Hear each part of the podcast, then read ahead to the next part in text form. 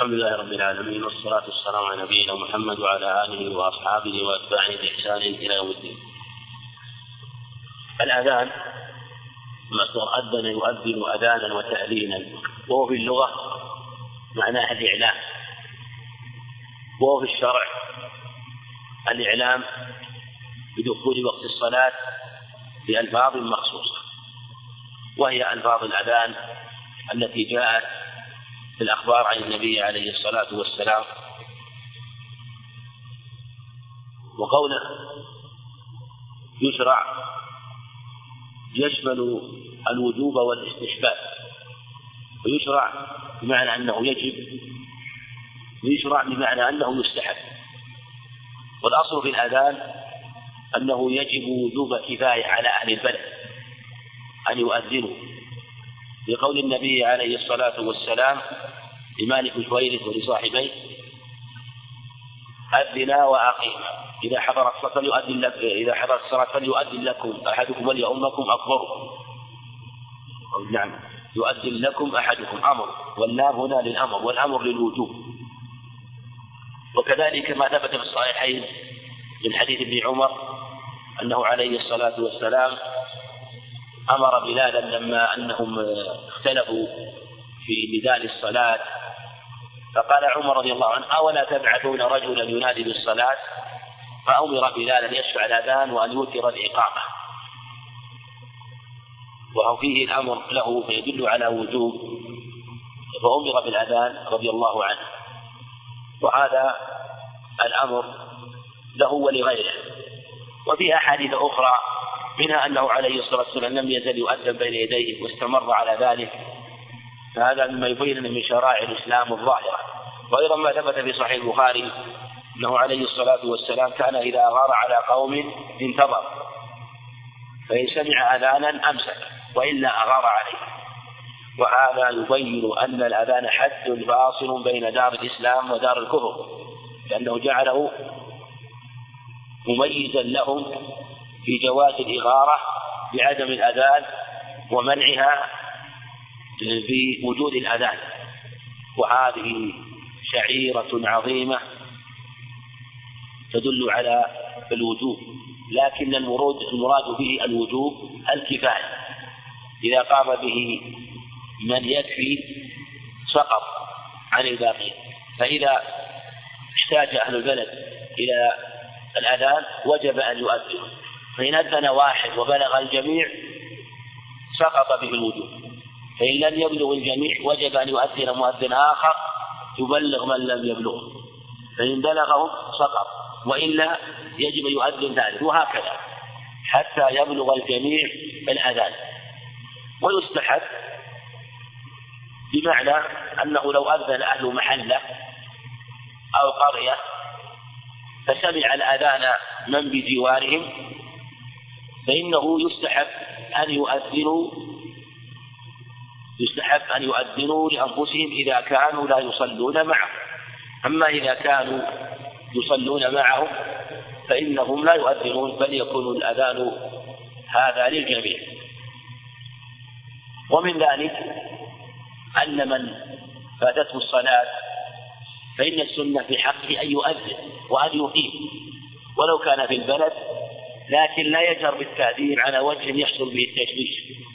ولهذا أمر النبي عليه الصلاة والسلام مالك بن حويرث ومن معه أو صاحبه أن يؤذن، قال: إذا حضر فليؤذن لكم أحد. وهذا يبين أنه كما أنه يجب في البلد فيجب في حال السفر على الصحيح ولو كان واحد، معنى لو كان إنسان في البرية وحضرته الصلاة فالصواب أنه يجب أن يؤذن، ولا يكتفي بالإقامة لأنه واجب، ولا يمكن أن يتأدى الواجب إلا بتأذينه، إلا إذا كان قريب من بلد أو من قرية ويسمع التأذين، في هذه الحال لا بأس أن لا يؤذن، لكن السنة أن يؤذن. والأذان كما تقدم شعيرة عظيمة يعرف بها إسلام والبلد، كما تقدم في حديث أنس: قد يشرع لأهل كل بلد أن يتخذوا مؤذنا يعني ما يكفي كما تقدم، وليس المعنى مؤذنا واحدا، يعني إذا كان يكفي. أما إذا احتاجوا إلى مؤذن آخر وجب أن يتخذوا مؤذنا آخر حتى يبلغ الأذان الجميع. ولهذا من قال إنه سنة، فإن أراد أنه سنة مطلقا فقوله يصادم السنة، وإن أراد أنه سنة معنى شعيرة كما يطلقه بعض العلماء من المالكية وغيرهم أنهم يقولون سنة ولو تمالأ عليه قوم لقوتلوا، فلا مشاحة في الاصطلاح، لأن من السنة ما يكون واجبا ومن السنة ما يكون مستحبا، فلا ينافي أن يكون سنة وأن يكون واجبا. أما لأن الاصطلاح في أن السنة هي المستحب هذا اصطلاح للمتأخرين، وإلا فالسنة يدخل فيها أعظم ما جاءت به الرسالة وهي التوحيد والعقيدة. يصنف العلماء كتب يسمونها كتب السنة، فيها التوحيد والعقيدة وأصول الإيمان وأصول التوحيد، لكن الاصطلاح عند المتأخرين السنة هي الاتباع، فجعلوه بمثابة المستحب والرغيبة والفضيلة وما أشبه ذلك، فهي اصطلاحات كثيرة لكن المعنى واحد. فيشرع لأهل كل بلد يتخذوا مؤذنا، والتأذين له فضله، ثبت بالنصوص الصحيحة عنه عليه الصلاة والسلام فضله، وقال عليه الصلاة والسلام في حديث معاوية: أطول الناس أعناقا يوم القيامة المؤذنون، خرجه مسلم، إلى غير ذلك من الأحاديث الواردة في هذا الباب. ويروى عن عمر رضي الله عنه قال: لولا الخليفة لأذنت، يعني الخلافة. ويروى عن أبي هريرة رضي الله عنه قال لولا الحج والجهاد وبر أمي لأحببت أن أكون مؤذنا، بفضل الأذان، لأن في دعوة إلى التوحيد، فالأذان من أوله إلى آخر كله دعوة إلى التوحيد والإيمان، كلمات عظيمة. يؤذنا ينادي، والينادي يشرع أن يكون بصوت ندي قوي صيد، ولهذا قال النبي عليه الصلاة والسلام لعبد زيد: ألقه على بلاد فإنه أندى صوتا منك. يشرع أن يكون نديا صيتا، نديا صيتا يعني صيد صيتا أي قوي الصوت. لا، ويروى عن بعض الفقهاء أنه وقع على لفظة إما في حديث أو في رواية صيتا فصحبها، قال يندب أن يكون صبيا، إنه يكون صبيا، فأشكلت عليه، فسألوا قال: لماذا يندب أن يكون صبيا؟ لماذا يسألونه؟ قال: لأن يكون أقوى له في صعود المنارة، لأنه يؤذن عن المنارة حتى يكون أقوى إذا صعد المنارة، لكنه لا يصح من أجمل تصريفات الفقهاء رحمة الله عليه. فينادي بالأذان وكما تقدم أي بصوت قوي. والسنة أن يكون صيتا نديا. قول أندى يشمل وصفين: جداوة الصوت وهو حسنه، وقوة الصوت كما تقدم في حديث إلقاء بلال بن زيد بأمر النبي عليه الصلاة والسلام. ينادي بألفاظ الأذان المشروعة. وألفاظ الأذان جاءت بها أخبار كثيرة عن النبي عليه الصلاة والسلام، ثبت في حديث ابن زيد عند أبي داود وغيره بإسناد جيد أنه أُرِيَ الأذان 15 كلمة، والإقامة 11. وجاء أيضا بإسناد جيد أن عمر رضي الله عنه رآه، وفي رواية أنه مكث 20 ليلة، وأنه قال إنه لم يخبر به، وأنه قال: استحيت فسبقه عبد الله بن زيد، فقال النبي عليه الصلاة والسلام: الحمد لله، يعني على هذه الرؤيا، فحمد الله سبحانه وتعالى، وأمر المنادي أن ينادي بذلك، لأنهم كانوا تشاوروا في أول الأمر ثم استقر الأمر على هذا، وهذا هو سبب مشروعيته، لأن العلماء اختلفوا بسبب مشروعيته. ففي الصحيحين من حديث ابن عمر أنهم تشاوروا فيما بينهم فقال بعضهم اسمعوا كذا بوقا كبوق اليهود أو قرنا كقرنهم، وقال بعضهم أولا أو توقدوا نارا أو ثوروا نارا. فقال عمر أولا تبعثون رجلا ينادي بالصلاة، أولا تبعثون من الصلاة. وهذا يبين أن أصل الرؤيا التي جاءت بالسنن ثابت أصلها في الصحيحين، لأن قول عمر رضي الله عنه أولا تبعثون رجلا ينادي بالصلاة فأمر بلال كما في الصحيحين أن يشفع الأذان وأن يوتر الإقامة عند مسلم إلا الإقامة، وعمر هو الذي قال ذلك، وعمر هو الذي ثبت عنه أيضا أنه رأى الأذان. وهذا يبين بمجموع الرواية من رؤيا ومجموع السبب من حديث ابن عمر أنهم لما تشاوروا فقال بعضهم اسمعوا كذا وقال بعضهم اسمعوا كذا، وافق أن عبد الله بن زيد كما في رواية قال وانصرفت وأنا مهموم، رواية أنه قال كما في السنن فانصرفت وأنا مهموم، يعني تهتم بهذا الأمر العظيم وهو النداء للصلاة، لأنهم يجتمعون ويتحينون وقتها ولا ليس عندهم علامة، ثم اختلفوا في الشيء الذي يجعلونه علامة. قال عبد الله فانصرفت وأنا مهموم، فجاءه رجل في قصة المنام فقال ذكر له ما وقع له، ثم قال أولا تنادون بالصلاة، فأذن وجعل يسمع الأذان كأنما يلقيه عليه وهو مستيقظ، يعني وقر في قلبه، وأملى عليه الأذان مربعا بالتكبير والشهادتان والحوقنة حي الصلاة حي الفلاح ثم التكبير، ثم بعد ذلك ختم بلا إله إلا الله، والإقامة كذلك إلا أنها ثني فيها التكبير وفيها ذكر الإقامة مرتين، الإقامة فيها مرتين في آخرها فيها يعني 11 كلمات 11،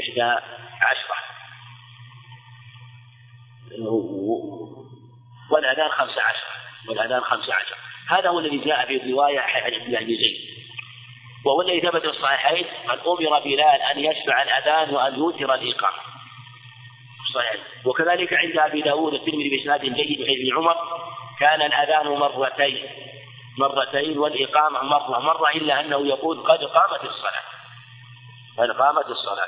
وهذا هو الذي ثبت في أكثر الأخبار على هذه الصفة، يؤذن مرتين والإقامة مرة إلا أنه يشفع الإقامة، والتكبير في أوله مرتين، لأن بالنسبة إلى التكبير في الأذان على النصف كأنها مفردة، وزادت في آخرها نعم الله أكبر لا إله إلا الله بذكر الإقامة قبل الهيلة له.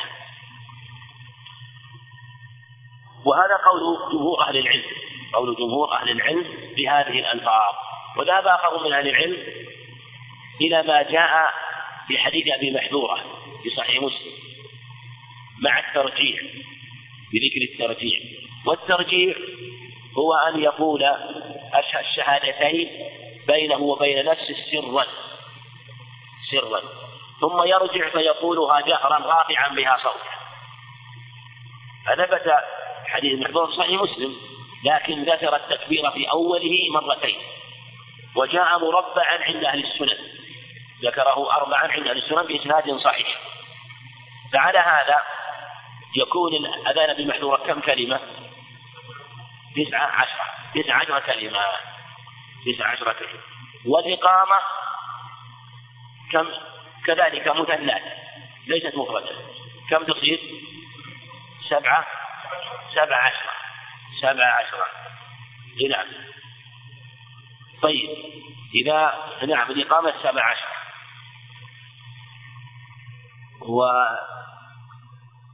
وثبت أيضا عند أهل أحمد وأهل السنة بإسناد صحيح أنه علم عن حديث المحذورة علمه الأذان 19 والإقامة 17 علمه أبو محذورة رضي الله عنه.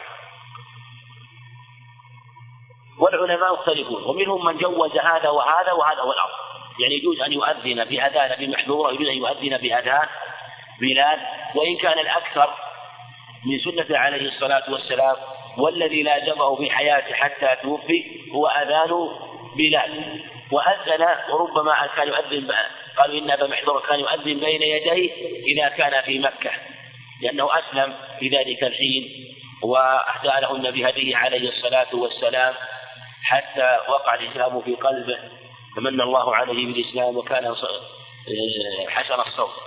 فهذه البعض الأذان المشروعة عند دخول وقت الصلاة، مثل الصلاة، لأن الأذان إعلان بدخول وقت الصلاة، ولا يجوز الأذان قبل دخول وقتها، لا يجوز الأذان قبل دخول وقت الصلاة إلا في وقت واحد، ما هو؟ الفجر. نعم، الفجر. أما الأذان الثاني يوم الجمعة هذا من عثمان رضي الله عنه عن عثمان، وإن قيل إن وقت الجمعة للزوال كما قول الجمهور كان قبل الوقت، وإن قيل الوقت قبل الزوال كما هو قول مذهب أحمد رحمه الله يكون أذانا في الوقت، وهذا بالإجماع أنه لا يؤذن إلا بعد دخول الوقت. نعم نعم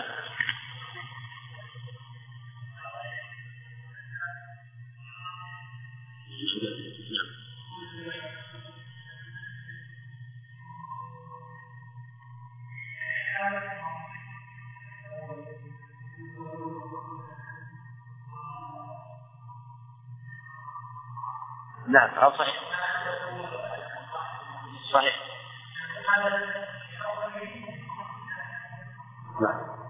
لا هذا صحيح، هذا محل اتفاق، أقول محل إجماع من أهل العلم، هذا محل إجماع من أهل العلم، يعني أن الأذان نحن نقول أن جواز الأذان قبل دخول الوقت، لكن ليس أذانا لإعلانا في الوقت. أما الأذان من آخر قبل في آخر الليل قبل دخول الفجر هذا لا شك ليس إعلان الوقت، إنما كما ثبت عن النبي عليه الصلاة والسلام في مسعود: ليوقظ نائمكم ويرجع قائمكم، يرجع قائمكم، يعني القائم يرجع من قيامه والنائم يستيقظ، يرجع القائم لحاجة، إذا كان حاجة من حاجات لصوم أو نحوه يتسحر. ولهذا كان الأذان الأول كما تقدم لا يحرم الطعام، لأن أذان لا تحل به الصلاة ولا يحرم به الطعام، وهو الأذان الأول لا تختله بوقت. والصحيح أنه لا بد أن يكون قريب، ليس ببعيد من طلوع الفجر، يكون قريب. أما قول من قال من نصف الليل هذا لا دليل عليه. نعم نعم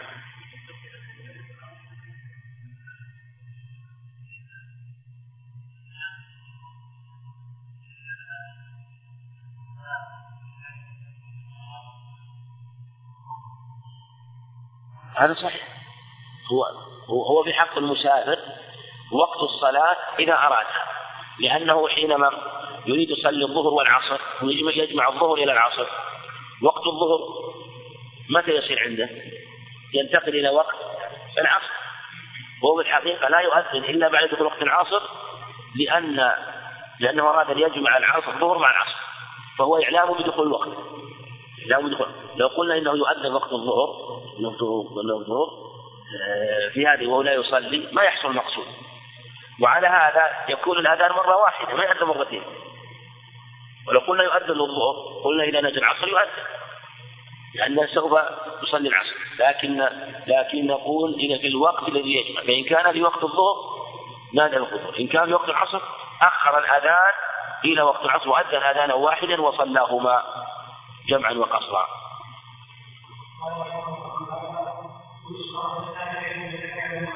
نعم، ويشرع للسامع أن يتابع المؤذن، ثبت في صحيح مسلم حديث عبد الله بن عمر، بل في الصحيحين حديث سعيد الخدري رضي الله عنه أن النبي عليه الصلاة والسلام قال: إذا سمعتم المؤذن فقولوا مثل ما يقول المؤذن.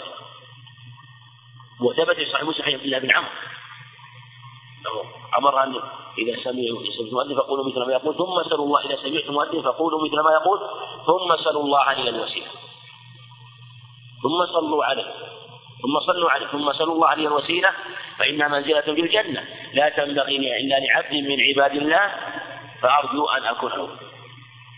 أن أكون أنا هو. وثبت في صحيح البخاري عن جابر أنه عليه الصلاة والسلام قال من سمع النداء فقال اللهم رب هذه الدعوة التامة والصلاة القائمة آت محمد الوسيلة العظيمة وابعثه مقام محمود وأدنى إلا حلت له الشفاعة.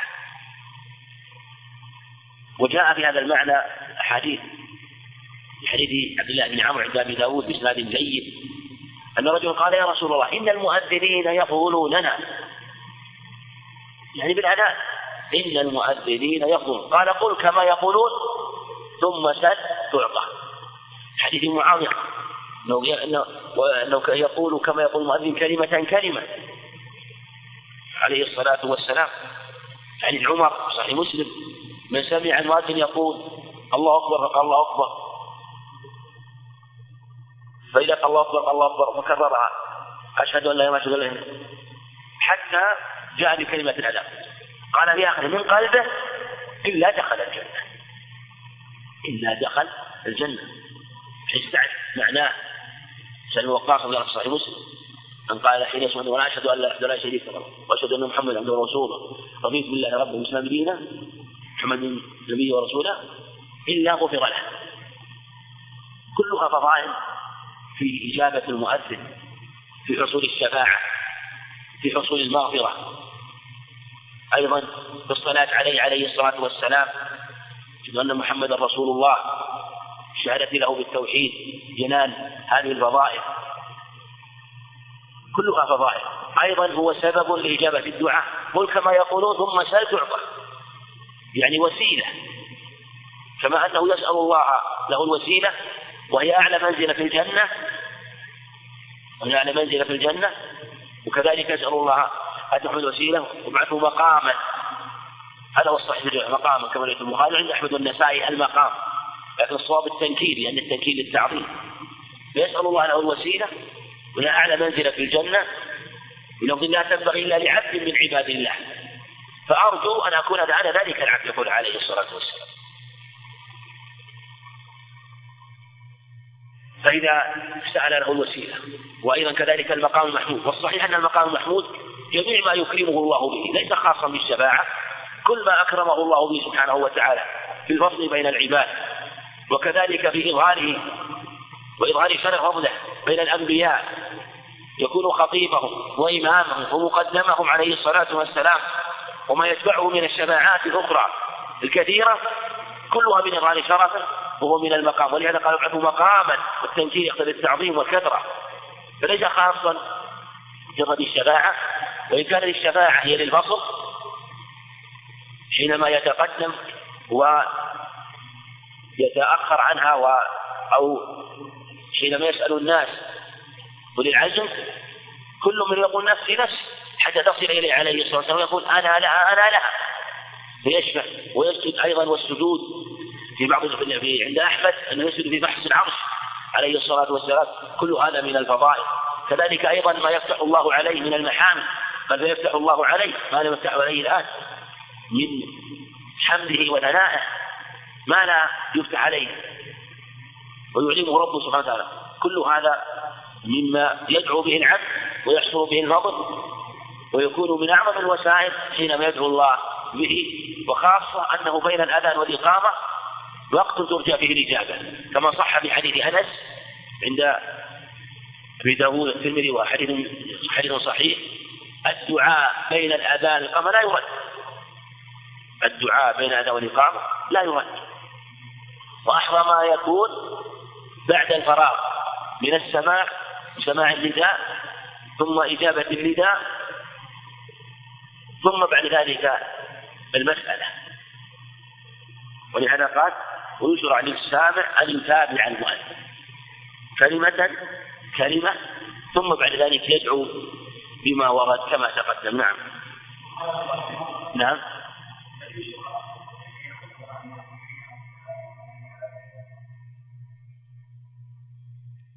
المعروف الروايات أن يقول لا حول ولا قوة إلا بالله.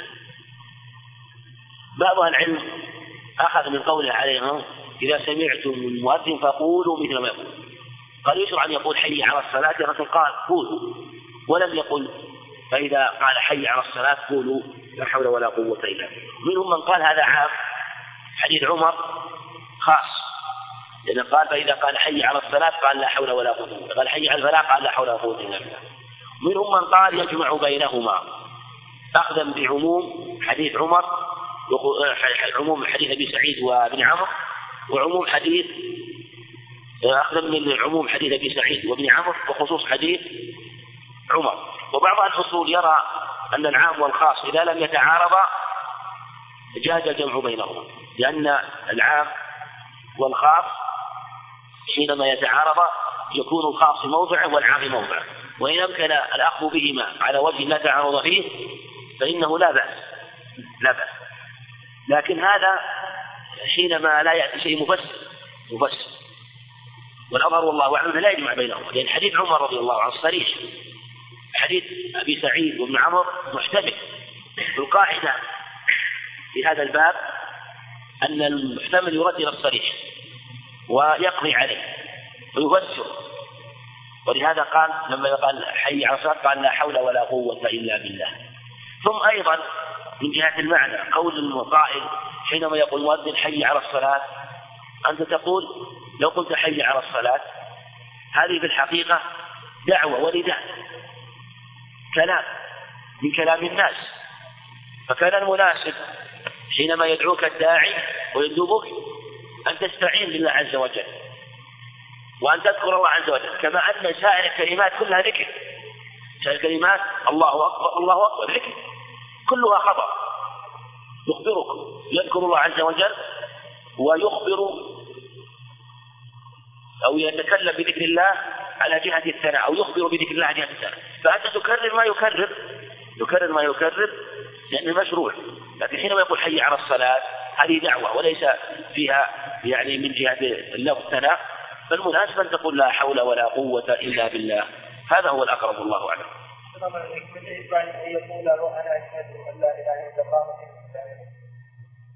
هذا حديث أبي سعيد الخدري قال بعضهم أن يقول إذا قال أشهد أن لا إله إلا الله قال وأنا أو يقول وأنا أشهد. ومنهم من يقوله بعد فراغه، من أنا، فيكون كرره مرتين، قاله مرة أثناء قول المؤذن أشهد أن لا إله إلا الله، وقاله مرة أخرى بعد الفراغ من أنا، وهذا أحسن لأن في نفس الأحاديث جاءت أنه قال إذا قال أشهد أن لا إله إلا الله قال أشهد أن لا إله إلا الله. حديث أبي سعيد بن وقاص زيادة، يظهر أن ما زاد من حديث سعد يجعل مع حديث جابر وما جاء في معناه، لأنها دعاء وثناء، وجميع ثناء المذكور في الأخبار كله بعد الفراغ من الأذان، ولأنه لو قال رضيت بالله ربا بإسلام محمد النبي ورسوله ربما فات عليه بعض كلمات الأذان. نعم. نعم. نعم. نعم. الصلاة سنة. هذا ثبت في حديث أنس. لا يقول الصلاة خير. أما قول صدقت وبلغت بحق نطقت أنا ما أعرف دليل. إذا قال الصلاة خير من يقول الصلاة خير من النوم. يقول مثل عموم قوله فقولوا مثل ما يقول. ولم يأتي إلا في كلمة لا حول حي على الصلاة. نعم. هذا هو قول جمع العلم، قالوا إن يجب قول فقولوا يجب، لأن قال فقولوا إذا سمعتم أنه يقول، والقول بالوجوب قول قوي الحقيقة، القول بالوجوب قول قوي، ولم يأتي من خالف وهو الجمهور بقول مستحب لم يأتوا بدليل، فمن قال إنه واجب فقوله أظهر إجابة المؤذن، ولم يذكروا دليلا في الحقيقة يصرف عن النصوص عن الوجوب، إلا حديث أنس رواه مسلم أنه عليه الصلاة والسلام كان مع أصحابه فسمع رجلا معذبا صاحب معزة، وفي لفظ معذبا عند أحمد يعني قد ابتعد عن قومه، فقال المؤذن الله أكبر، فقال على الفطرة فقال أشهد أن لا إله إلا الله، قال النبي يعني خرج من النار، فقال إنه لم يجيبه إنما قال من العلم، وهذا في نظر من وجوه. الأول أنه عليه الصلاة والسلام أنه ليس فيه أنه لم يجيب، ليس فيه أنه لم يجيب غاية الأمر أنه ساكت. الأمر الثاني أن هذا ليس بدلالة على أنه نداء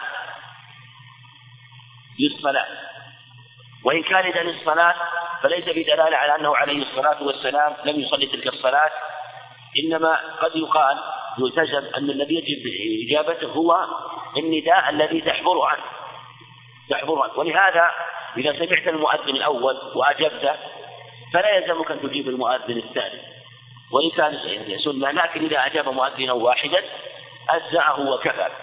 ومأخوذ من إذا تكررت الأوامر فإنه يحصل أداء الواجب بأدائه مرة واحدة ما لم يأتي دليل على وجوب التكرار. هذا لا دليل على وجوب التكرار لأنه إذا أجاب مؤذنا حصل المقصود، وينبغي المحافظة عليه وعدم الإخلال في هذا، لأن من قال بالوجوب فقول قوي وقول أهل الكوفة الحناف هو عليه.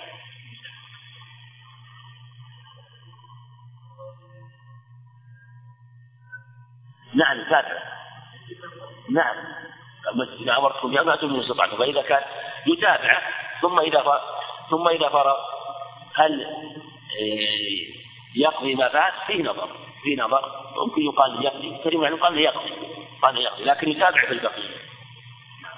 نعم نعم ثم تشرع الإقامة على الصفة الواردة، يعني مثل ما تقدم في الأحاديث أنه يفرد الإقامة وإن تنهى فلا بأس.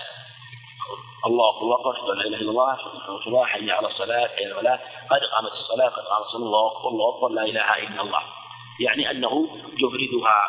هذا هو السنة فيها، والمعنى يفردها أن الغالب عليه الإفراد، ولهذا أمر بأن يشفع الأذان ويوتر الإقامة. ابن عمر الإقامة مرة كما تقدم، وهكذا كان يؤذن بلال، وإلا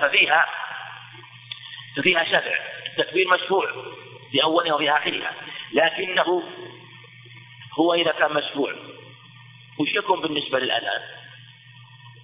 يعني تكبير الإقامة بالنسبة لتكبير الأذان شفع ولا فرض؟ فرض، لأنه على النصف، على النصف الحقيقة. ولهذا قال ابن عمر ولهذا قال في رواية إلا الإقامة، قال أيوب إن مسلم إلا الإقامة، يعني إلا قوله قد قامت الصلاة. تقدم معنا يجوز شفع الأذان شفع الإقامة، يعني مثل الأذان سواء بسواء يعني، لكن إذا شفع الإقامة يكون الأذان فيه الترجيع كما في حديث أبي محذورة.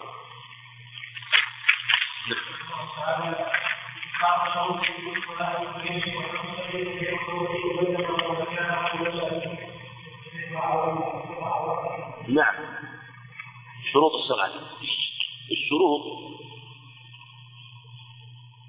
جمع شرط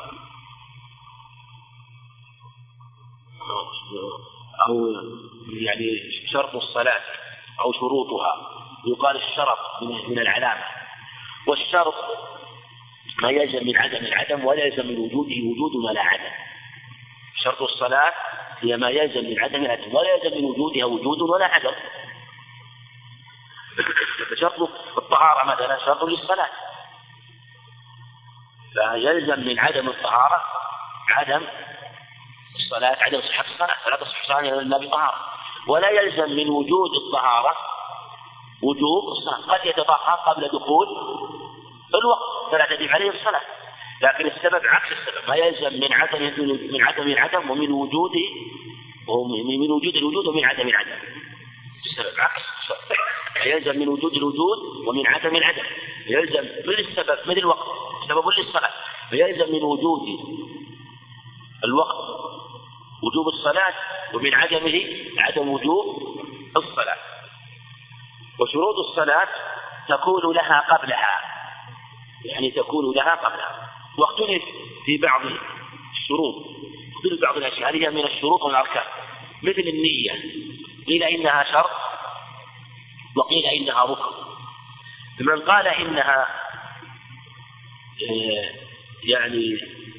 قال في مسألة أنها شرط قال إنها تلزم في جميع الصلاة، لأن الشرط يلزم أن يكون في جميع الصلاة، في جميع الصلاة. شرط مثل الطهارة لو فقدت في جزء من الصلاة بطلت، فقالوا إنها شرط. والأركان قالوا إنه ما تأتي به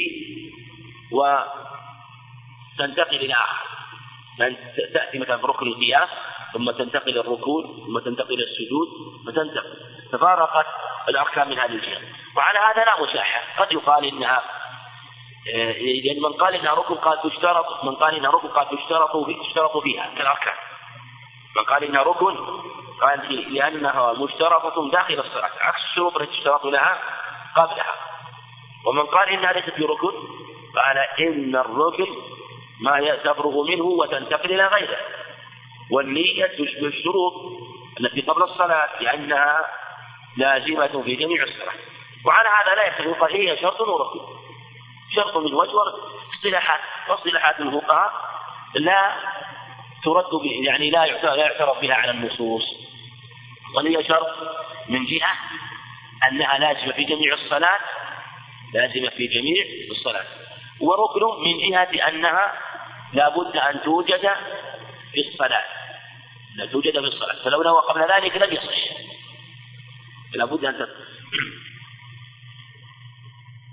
قال ويجب على المصلي، والواجب تقدم معنى أنه إلزام الشرع، وقيل هو ما ذم شرعا تاركه قصدا، يعني نقول ما ذم شرعا يخرج ما ذم عقلا مما لا يجب شرعا، تاركه يخرج من لم يتركه قصدا، من تركه عن غير قصد، مطلقا يخرج من ترك الصلاة في أول وقت لكن نوى أن يصليها في آخر الوقت. وعلى هذا يدخل بالواجب الواجب المخير والواجب الموسع، فمن وجبت عليه كفارة يمين مخير بين الإطعام وبين الكسوة وبين العتق بين ثلاثة أشياء، فلو أنه ترك الإطعام لا شيء عليه، لو ترك العتق لا شيء عليه لأن هنالك واجب ثالث وهو الكسوة، وهكذا لو ترك العتق، وهكذا كل واجب مخير كذلك، لأنه ما تركه مطلقا، تركه تركا مقيدا لبعض أفراد الواجب، أو تركه تركا مقيدا في أول الوقت مثل ترك الصلاة في أول وقتها، لو ترك الصلاة في أول وقت ما نقول إنك مذموم وإنك آثم، وجبت الصلاة خصوصا وصلي وسط الوقت، ولا قال قصدا يخرج من ترك نسيان أو غفل، مطلقا يخرج من نوى ترك الواجب الموسع في جميع الوقت، ومن نوى ترك الواجب المخير بجميع أفراده. ولهذا قالوا إن هذا هو أسلم الحدود، والذي اعتمده صاحب التحرير رحمه الله الحجاوي أو ابن النجار رحمه الله. قال ويجب على المصلي تطهير ثوبه، طهارة الثوب واجبة، يقول تعالى يا بني آدم خذوا زينتكم عند كل مسجد، إذا كانت الزينة واجبة التي هي أعظم من الطهارة والنجاسة فالطهارة أولى، ولهذا يشرع الزينة باللباس، بل بعض الزينة واجبة وهو ستر أحد المنكبين، قال عليه الصلاة والسلام في الصحيحين لا يصلي أحدكم ثوب الواحد ليس على عاتقه، لو ما خرجنا مقصود ليس على عاتقيه منه شيء، أمر أن يستر أحد منكبيه، وهذا يبين أن جنس الزينة من تطهير ونحوه إذا كان أخذ الزينة في الثوب بزيادة على ستر عورة واجبا فكيف بتطهير النجاسة. يدل أيضا على ذلك ما ثبت في الصحيحين في الأمر بغسل لأمر، لأن أمر النساء في حديث أسماء بنت أبي بكر أن تغسل ثوب من المحيض، وفي حديث عائشة أيضا كذلك الصحيحين ابن عباس أنه عليه الصلاة والسلام قال لا يستنزه من بوله لا يستنزه من بوله، وهذا عام في كل الأحوال، ففي الصلاة من باب أولى أن يكون واجبا فيجب. وقوله تعالى وثيابك فطهر استدل بها الجمهور على أنه يجب طهارة البدن والثوب، وأن الأصل في الثوب أن يكون للباس. وقال بعضهم ثيابك طاهر أي عملك فأصلحه، أي عملك فأصلحه، وإن كان أصل الحقيقة لا ينتفع عنها إلا بنيه. تطهير ثوبه وبدنه، وإذا وجب تطهير الثوب فالبدن من باب أولى أن يكون طاهرا، ولهذا عن ابن عباس كان يستتر من بوله، لا يستنزه من بوله، لا يستبرئ من بوله. ومكانه وهو البقعة التي يصلي فيها يجب أن يكون طاهرا. وثبت أيضا في حديث أم حبيبة رضي الله عنها أنه عليه الصلاة والسلام هو أبلغ، أن معاوية سألها أكان رسول يصلي بالثوب الذي يجامع به؟ قالت إلا أن يرى فيه أذى، إلا أن يرى فيه أذى. في حديث عائشة عند أبي داود كان لا يصلي في لحوفنا، يعني في الأشياء التي فيها أذى، فإذا كان يجتنب ما فيه أذى وقد يكون ليس نجسا فما كان نجسا من باب أولى. كذلك ستر العورة كما تقدم، دليله ما تقدم في قوله تعالى يا بني ادخلوا زينتكم عند كل مسجد، كذلك في قوله عليه الصلاة والسلام لا يصلي أحدكم ثوب واحد ليس على عاتقه منه شيء. كذلك بدر الصحيح أبي هريرة أنه عليه الصلاة والسلام لما أرسل أبا بكر أن لا حج بالبيت المشرك ولا بالبيت العريان، وبعث مؤذنين، فبعث أبو بكر أبا هريرة وجماعة يؤذنون أن لا يطوف البيت العريان، فإذا كان هذا بطء البيت والصلاة أعظم، وهذا محل اتفاق من أهل العلم كما تقدم. نعم.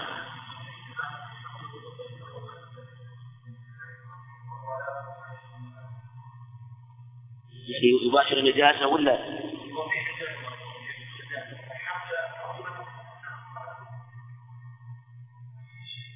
كانت النجاسة ظاهرة فلا يجوز، وإن كانت يعني إن كان في نجاسة فلا ينبغي، لا يحمل بنجاسة، ولا يدخل إلى المسجد مثلا ولا يحمله. لكن إن كانت النجاسة غير ظاهرة، هذا موضع خلاف، وفي غير المسجد، أما في المسجد فلا.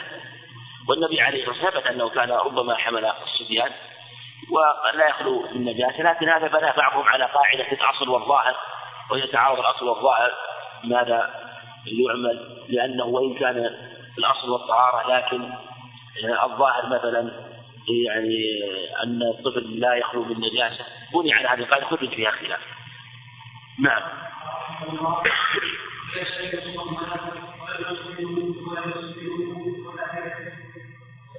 يكفي. نعم. كذلك ولا يشتمل الصماء ثبت في الصحيحين من حديث ابي سعيد الخدري وابي هريره انه عليه الصلاه والسلام قال لا عن اشتمال الصماء.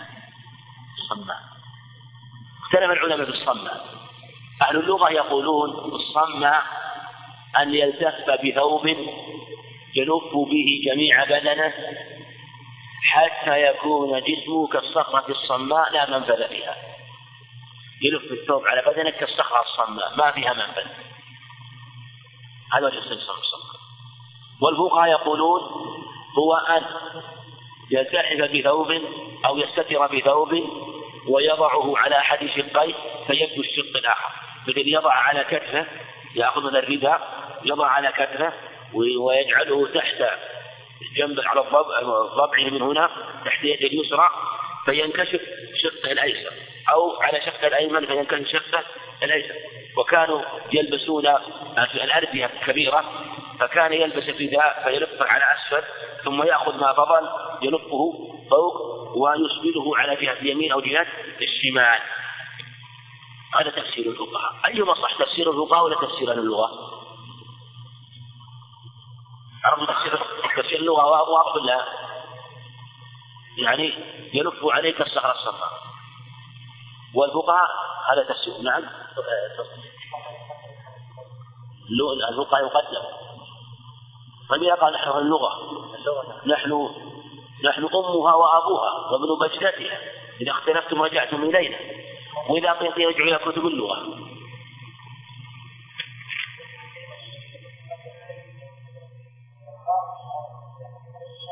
ما في يعني هو، وهذا يعني هذا ما في حق الشرعية، لو في حق هذا فيه يقول صنبة يعني ما عندنا. إذا كان عندنا شيء في الشرع مبشر الصنة على العين والرأس. نعم اللغة. طيب اللغة يقول نحن أعلم منكم بالمعاني، هنالك مقاصد الذي نهى لمقصد ومعنى. نعم كيف سجد؟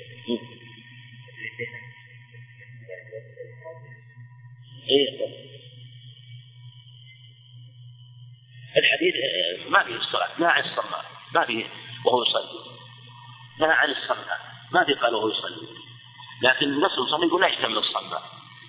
الرسول ما قال لا يشتمل الصلاة ويصلي، نهى مطلقا ولا يشتمل الصلاة، نهى عن الصلاة، النهي مطلق صلي ولو يصلي. هو منهم من نعم رفع الصوت.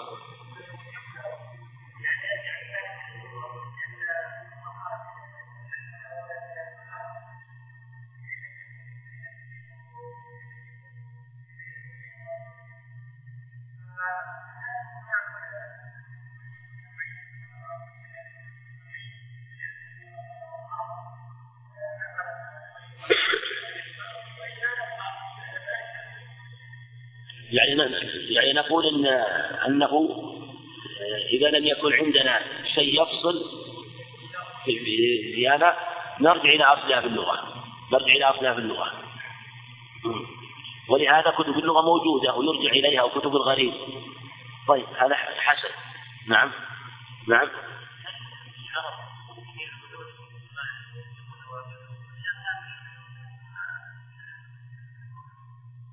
طيب يعني على هذا نرجع إلى اللغة في تفسير. ونقول هو صحيح، نقول مثل ما سمعت كلام الإخوان أهل اللغة لا شك أن يرجع إلى بهذا، لكن ينبغي نبه أبو عبيد رحمه الله القاسم بن سلام إلى مسألة مهمة في تفسير الأحاديث. وذلك أن أهل اللغة أن النبي عليه الصلاة والسلام قد يستعمل بعض ألفاظ يستعملها العرب ويكون لفظها عام في العربية، فالنبي عليه الصلاة والسلام يستعملها في معنى الخاص أو لها معنى خاص فيعممها النبي عليه الصلاة والسلام، فيعمد أهل اللغة فيفسرونها بالمعنى المعروف في اللغة، ويكون الشارع قد تصرف فيها فيكون الرجوع.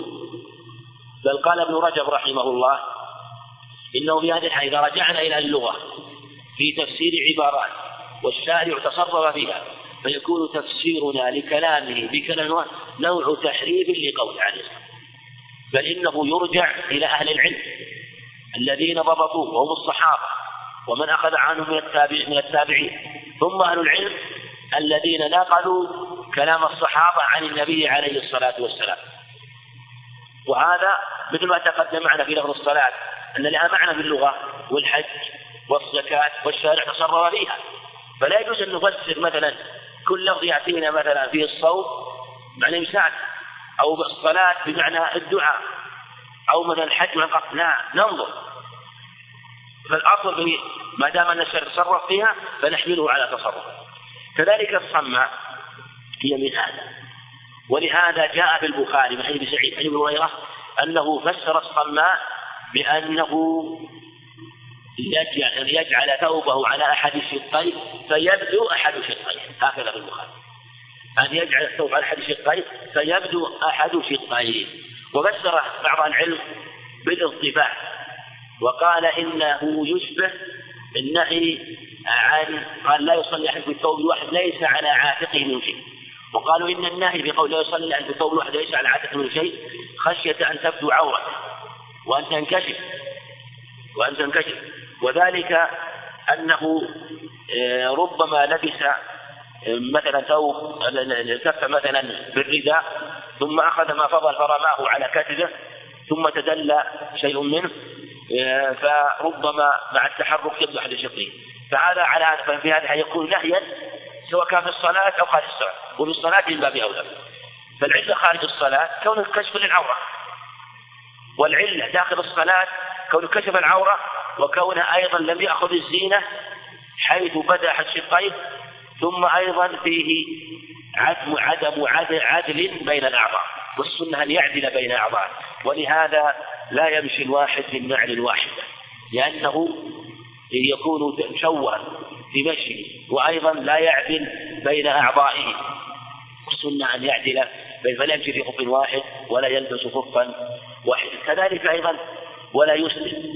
السجل الصحيح فيه أنه هو إطالة الثوب على غير فوق المعتاد، فيطيل مثلا العمامة فوق المعتاد وإن لم تسحب الأرض، ويطيل مثلا غطره وما أشبه ذلك والعمامة فوق المعتاد، أو الأكمام أن تكون واسعة أو طويلة، ويدخل في ذلك الإسبال. قال ولا يسبل، والإسبال منهي عنه مطلقا، ويدخل فيه الإسبال معنى جر الثياب أو السراويل، ويدخل فيه أيضا السدل.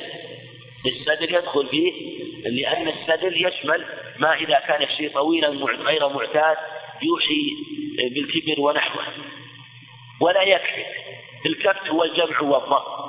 ثبت في صحيح مسلم من حديث ابن عباس أن ابن عباس رضي الله عنهم جاء إلى عبد الله بن الحارث وكان قد ربط شعره فحله، ثم قال مثل الذي يصلي هكذا كمثل المكتوب.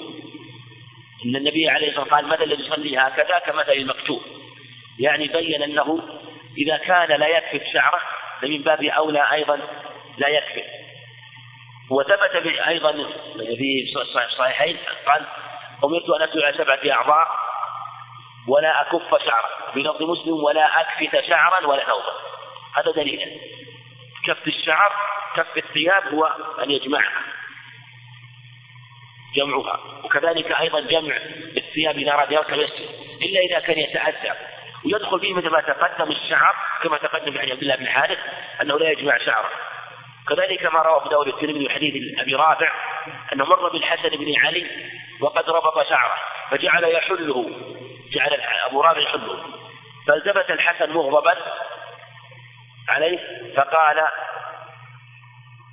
التفت إلى صلاته وقال إني سمعت الرسول يقول ذاك كفل الشيطان أي مقعد الشيطان، يعني يكون إن الشيطان اتخذ وسيلة حتى لا تسجد أعضاء، واليدان تسجدان والشعر يسجد.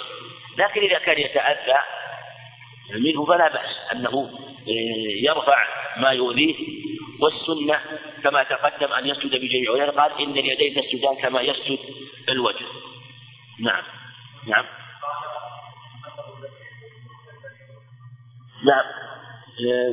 مثل هذا بالشعر.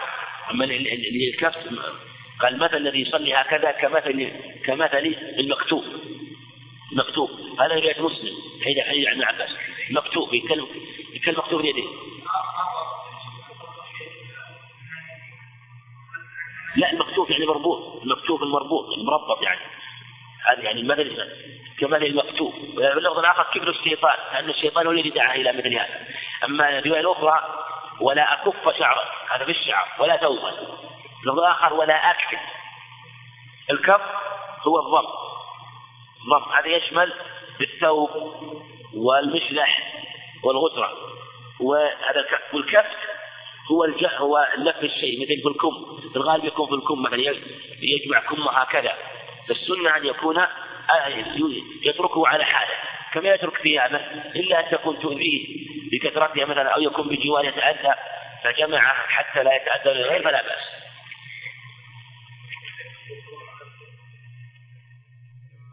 كيف مدخل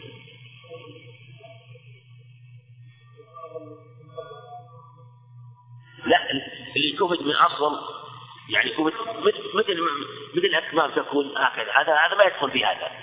مثل الشماخ الإنسان ملفوف بعض على بعض، ما نقول افتحان، لكن المفروض أن الشيء يصنعه قبل الصلاة وأثناء الصلاة. نعم.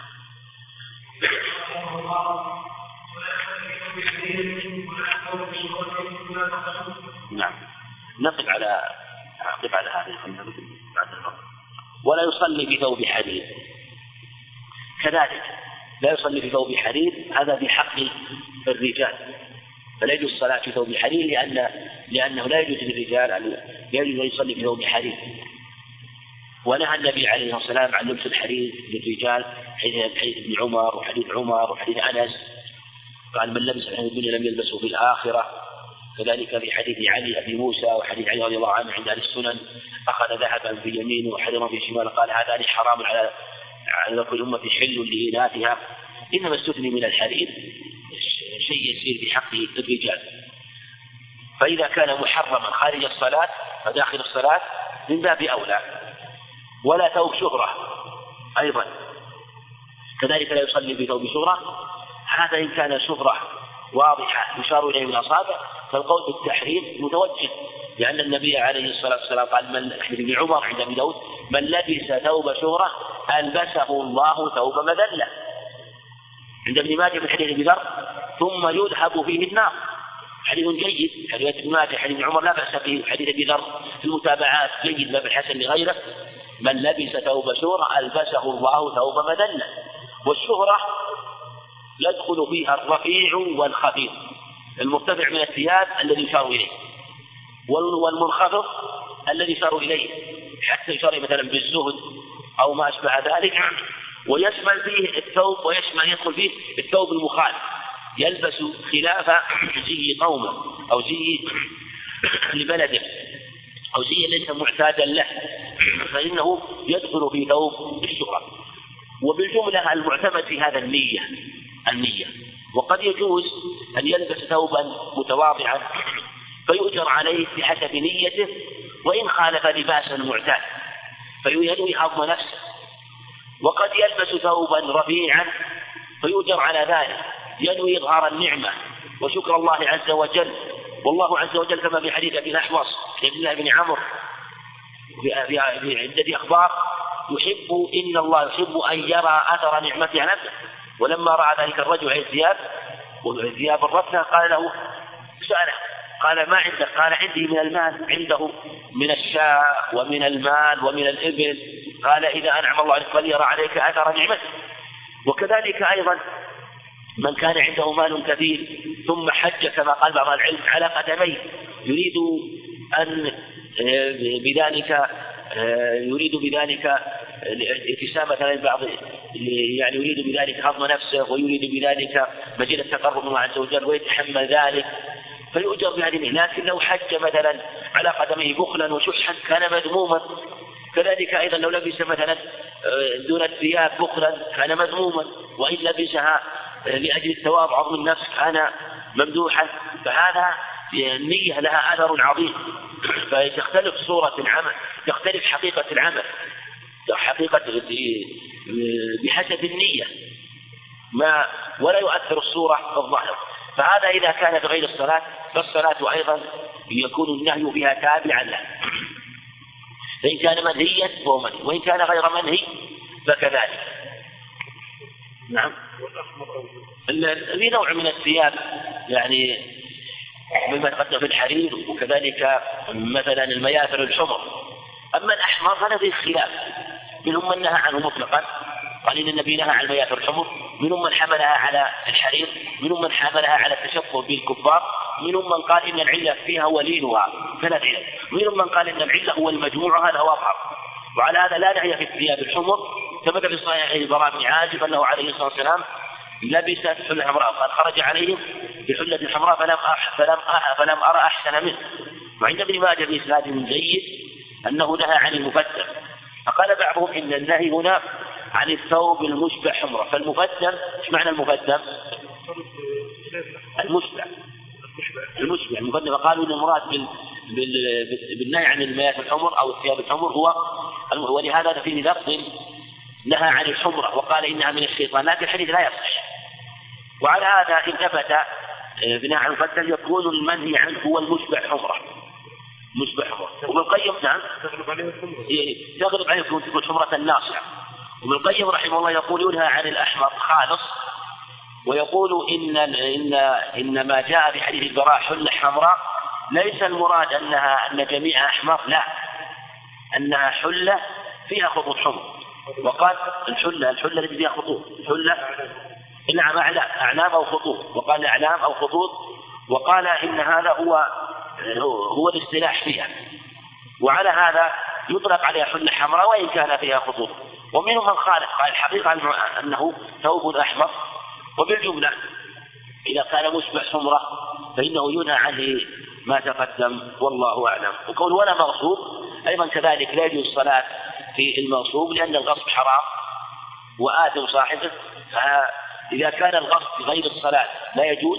فكذلك إذا صلى في مكان مغصوب أو ثوب مغصوب أو توضأ إمام مغصوب كله يكون آثما وفعله حرام، لكن اختلف العلماء في صحة فعله في صحة صلاته على خلاف كثير، وجمهور العلماء على الصحة، وقالوا إنه مأمور بالصلاة منهي عن الغصب، وقالوا إن الجهة إذا انفكت فإنه تصح صلاته والغصب حرام كما تقدم، والله أعلم.